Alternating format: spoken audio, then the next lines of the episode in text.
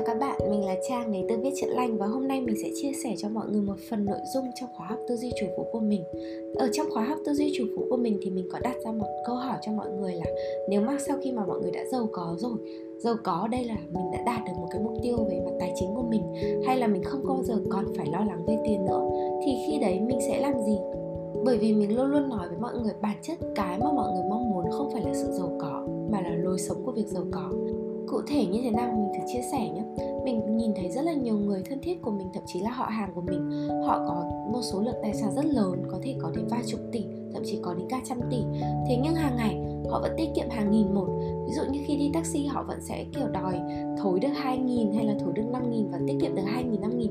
Họ vẫn thấy rất sung sướng. Hàng ngày khi ăn uống, họ vẫn không dám ăn đắt, họ vẫn không dám sống tận hưởng.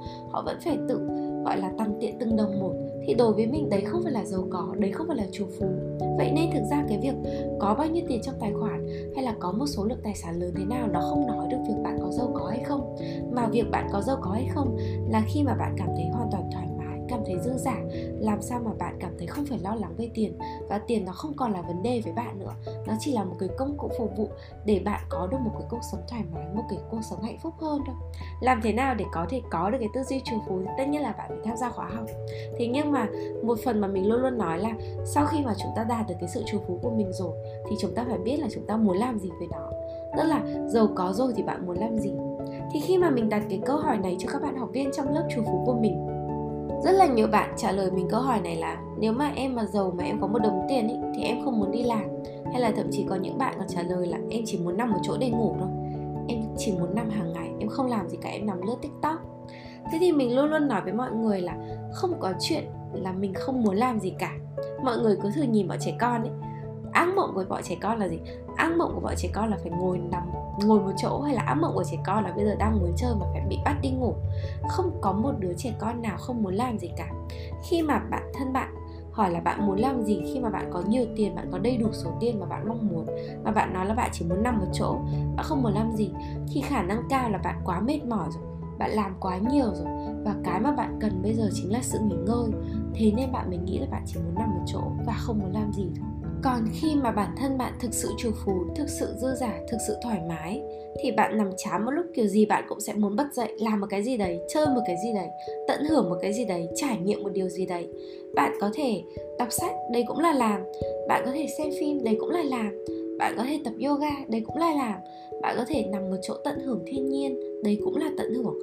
Bạn ngắm cây, bạn tưới hoa bạn có thể, kiểu, nói chuyện với mọi người, đấy cũng là một cái trải nghiệm gì đấy.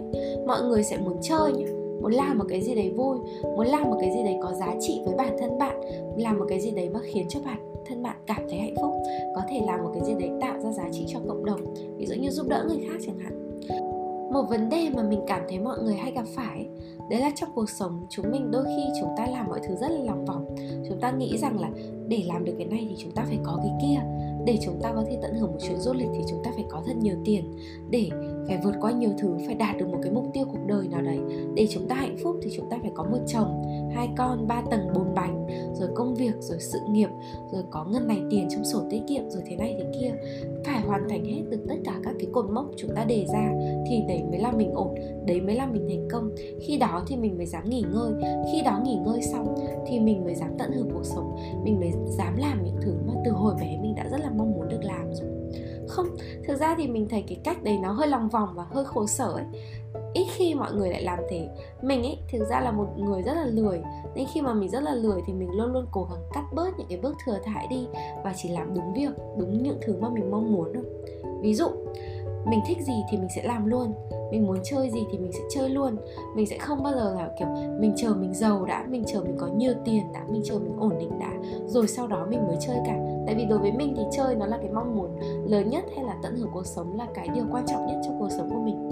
Thế thì mình sẽ học cách tận hưởng thành quả, bởi vì hạnh phúc nó nằm ở quá trình, chứ ít khi nó nằm ở một cái đích nào cả. Để mình phân tích cho bạn một cái này một cách kỹ hơn nhé. Ví dụ giả sử ước mơ cuộc sống của mình là ở trong một căn biệt thự ở ven biển và căn biệt thự ở ven biển trị giá tầm khoảng 20 tỷ chẳng hạn. Thế thì với rất là nhiều người, họ sẽ nghĩ là họ cần phải tiết kiệm, làm ăn, cố gắng để có được 20 tỷ và mua được cái căn biệt thự đấy. Và để mua được căn biệt thự 20 tỷ thì rất là khó trong trường hợp bạn chỉ cố gắng vài tháng hay là một hai năm. Ít ra bạn cũng phải làm lụng cố gắng phấn đấu tầm 5 7 năm trong cuộc đời, thậm chí là 10 năm. May ra bạn cố gắng lắm, nỗ lực lắm bạn mới mua được cái căn biệt thự 20 tỷ đấy.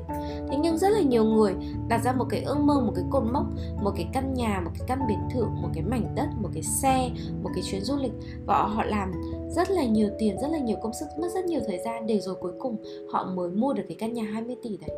Nhưng có khi họ ở cái căn nhà 20 tỷ đến một tháng, họ mới nhận ra là mình chưa chắc mình đã thích cái căn nhà đấy như thế còn đối với mình là mình luôn luôn học cách tận hưởng quá trình và thử những cái mục đích của mình một tí thì nếu mình thích ở trong một cái căn biệt thự biển 20 tỷ thì cái mình làm sẽ là gì? Một căn biệt thự 20 tỷ ở biển cho thuê một ngày nó sẽ rơi vào khoảng tầm 2 triệu, đắt thì khoảng tầm 5 triệu.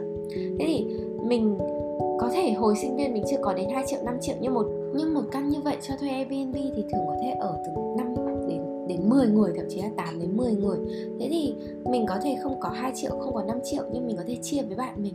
Thì lúc chia với bạn mình, lúc đấy có thể mình chỉ cần trả 500 nghìn hay 1 triệu thôi. Vậy thì mình không có 20 tỷ, nhưng cái mà mình có thể làm được là mình có thể bỏ ngay 500 nghìn 1 triệu để rủ bạn bè mình ở thử cùng căn nhà mơ ước để trong vòng nếu mà sau khi mình ở căn nhà mơ đấy trong một ngày mà mình thích quá, mình có thể nỗ lực làm việc tiếp. Cả một năm mình làm việc, mình cố gắng, mình phấn đấu một căn như vậy cho thuê một tháng, nó sẽ rơi vào khoảng tầm 1 đến 2 ngàn, tức là 20 40 triệu, thậm chí là có thể điêu được giá tốt hơn. Thế thì mình có thể để dành dụng cả năm tiết kiệm được 20 triệu đến 40 triệu, sau đấy dành cả một tháng lên nghỉ hè hoặc là nghỉ Tết để mình ở cái căn nhà ven biển đấy ở cả một tháng tận hưởng căn nhà một tháng để xem sao. Và khi mà mình ở cái căn nhà ven biển một tháng đấy, có thể mình sẽ rất thích căn nhà đấy và mình sẽ càng có nỗ lực động lực để sau đấy 5 năm, 10 năm sau mình vẫn có thể mua được căn nhà đó và tận hưởng căn nhà đó và căn nhà đó trở thành của mình. Hoặc mình có thể ở căn nhà đấy một tháng xong mình nhận ra là trời ơi ở nhà ở biển nó rất là bất tiện rồi gió thì nó rít rồi đồ đạc thì dễ hỏng. Rồi mình ở một tháng mình bảo là thực ra nhà này không cần mua nhà này một năm chỉ cần ở một tháng là được. Theo mình nhận ra là một năm mình chỉ cần bỏ ra tầm hai chục đến bốn chục triệu là mình đã có được cái ước mơ của mình là được tận hưởng và ở một căn nhà ven biển rồi. Chứ không cần phải chờ đến 10 năm và mất đến một số tiền quá lớn như vậy. Thế thì mọi người sẽ nhìn thấy là ở cách này thậm chí là nếu mà bây giờ nói trường hợp tốt hơn là mình ở cái căn nhà ven biển một tháng có thể bỗng dưng mình quen được một cái anh hàng xóm ở cái căn uh, biệt thự ở bên cạnh và biết đâu mình lại làm vợ anh ấy. Và lúc này thì mình có luôn một căn nhà mà không cần nỗ lực cố gắng nhiều gì cả. Tất nhiên trường hợp này mình chỉ nói đùa thôi nhưng cái câu chuyện của mình ví dụ của mình để cho mọi người nhìn thấy là để chúng ta có thể đạt được một cái ước mơ nào đấy đôi khi chúng ta không cần đi đường vòng chúng ta nên dần dần trải nghiệm những cái phần nhỏ của ước mơ đấy với một số tiền không quá lớn để chúng ta hướng đến ước mơ đến một cách đúng hơn. Đó là câu chuyện về mặt tận hưởng. Còn quay lại cái câu chuyện đầu bài là khi mà chúng ta nói rằng là chúng ta giàu có chúng ta lười biếng chúng ta không muốn làm gì cả ấy, thì mình sẽ trong cái lớp chủ vụ của mình mình cũng có chia sẻ về mặt kiến thức này ta lười biếng thì có sao không? Tại vì rất là nhiều bạn gặp một trạng thái là bạn lười biếng và bạn, mọi người cảm thấy tội lỗi với chuyện đấy. Thế thì mình luôn luôn chia lười thành hai dạng. Một là lười trong sân sướng lười trong sung sướng, tức là chúng ta tận hưởng cái việc sống chậm và an yên, và chúng ta thoải mái tận hưởng cái việc cả ngày chúng ta chỉ chơi, và chúng ta vui vẻ với chuyện đấy thì nếu mà bạn lười trong sung sướng thì mình nói luôn là đấy là bạn thành công rồi.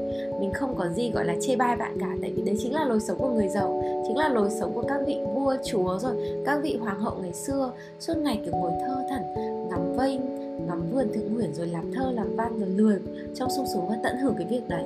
Thì nếu mà bạn đang lười trong sung sướng, tức là bạn đang sống cái lối sống của người giàu có thì không việc gì phải thay đổi cả. Những trường hợp còn lại tức là bạn lười trong đau khổ. Lười trong đau khổ là sao? Tức là bạn vẫn làm y chang những cái của những người lười trong sung sướng. Nhưng mà bạn ì ra bạn không làm gì cả. Bạn trốn tránh. Và đến buổi tối thì bạn cảm thấy tội lỗi về việc này, bạn cảm thấy là bạn là một người tồi tệ. Bạn cảm thấy là tại sao mình không nỗ lực nhiều hơn và bạn đau khổ về việc bạn lười biếng về việc bạn nghỉ ngơi như thế.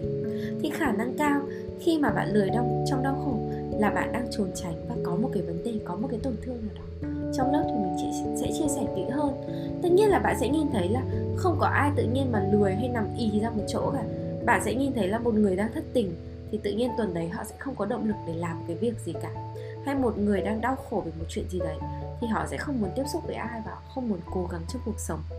Bản thân chúng ta thường chỉ muốn chui vào một chỗ, chỉ muốn trì hoãn, chỉ muốn chê ý khi bản thân đang có một vấn đề, một cái nỗi sợ, một cái nỗi lo ẩn giấu nào đấy đằng sau thôi thì cái việc mà chúng ta nhận ra vấn đề và xử lý vấn đề đấy sẽ giúp bạn vượt qua được cái sự trì hoãn nhanh hơn rất là nhiều. Cái này thì mình có chia sẻ ở trong khóa mini course là làm thế nào để có lại động lực và có lại được đam mê trong cuộc sống. Và tất nhiên là nếu bản thân bạn có một cái vết thương nào đấy thì bạn cũng phải xử lý vết thương đấy qua cái khóa học vết chữa lành chẳng hạn. Và bạn cần nhớ rằng là mọi vết thương đều cần thời gian. Nếu mình đang lười thì đôi khi có thể là bản thân, cho bản thân lười một chút cũng được mình đang cần sự nghỉ ngơi. Giống như bạn đi làm việc 5 ngày vất vả thì đến thứ bảy, chủ nhật bạn cũng cần được nghỉ ở nhà. Đấy là một sự recharge hợp lý. Không sao cả, mình cũng cần cái đấy. Giống như đôi khi bạn ốm, bạn bệnh thì bạn cũng cần một cái thời gian thời gian nào đấy để nghỉ ngơi, để hồi phục. Tuy nhiên, bạn cần nhớ rằng có một ranh giới giữa việc ì ra đấy không làm gì cả, không dám đối diện với những cái rắc rối và những cái căng thẳng của mình, không phát triển bản thân và cứ ở nguyên một chỗ và nó rất là khác so với việc sống chậm, tận hưởng và có những cái trải nghiệm sâu sắc hay cảm thấy đủ đầy trong cuộc sống. Thế thì mình chỉ chia sẻ cái này một phần thôi, nhưng mình rất là hy vọng bạn có thể trả lời được cho mình câu hỏi là nếu mà bạn giàu có rồi thì bạn muốn làm gì? Và nếu mà cả bản thân bạn cảm thấy là bạn muốn lười biếng, bạn muốn chê bạn không muốn làm một cái việc gì đó, thì cái nguyên nhân nguyên nhân thực sự nằm sau đó là vì lý do gì? Cảm ơn các bạn và hẹn gặp lại các bạn ở các chia sẻ lần sau nhé!